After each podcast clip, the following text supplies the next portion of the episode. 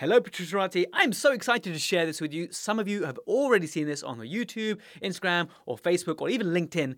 This is my fresh Prince of Appliances debut song. Okay, so I'm so proud of it. It was a team effort, uh, some great video production involved, some great voice acting involved, uh, and I hope you like this rap. Many of you will remember the Fresh Prince of Bel Air. What an epic show that was. Uh, if you're in a maybe a younger generation and you you missed out, then wow, man, you really did miss out on the Fresh Prince of Bel Air. Uh, if you're in another country and you don't really know what, what I'm talking about, uh, then check out the Fresh Prince of Bel Air. But this is a, a, a parody version of that, and I've named it Fresh Prince of appliances. So I hope you like it. And if you're interested in joining Splint course for next cohort, uh, it opens again in March 2022. Uh, I don't know the exact date yet when I open doors, but if you start, if you go on splintcourse.com uh, and then there there'll be a registration form. If you just enter your name and email, you get an email the day the launch happens uh, with uh, any sort of bonuses uh, that expire, etc. So that'll all be there from March. But now let's tune in to the Fresh Prince of Appliances song. I hope you like it, and if you haven't already seen the music video, or if you like this song and you want to see the music video,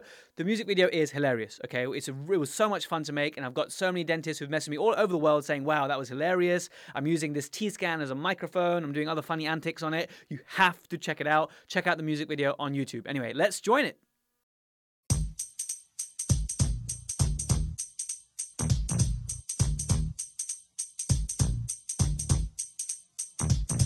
Now this is a story all about how my occlusal views turned upside down, and I'd like to take a minute and give you some hints on how I got involved with occlusal splints.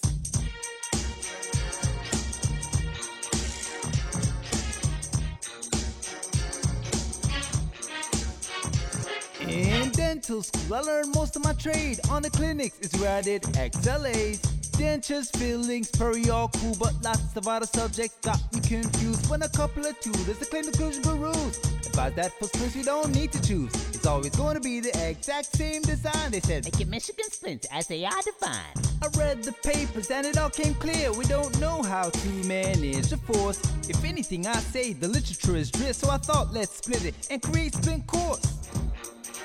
I teach several splints, about seven or eight in a year. To the haters, there's no place for dogmas. I look to share wisdom, forming alliances, and that's why they call me the Prince of Appliances.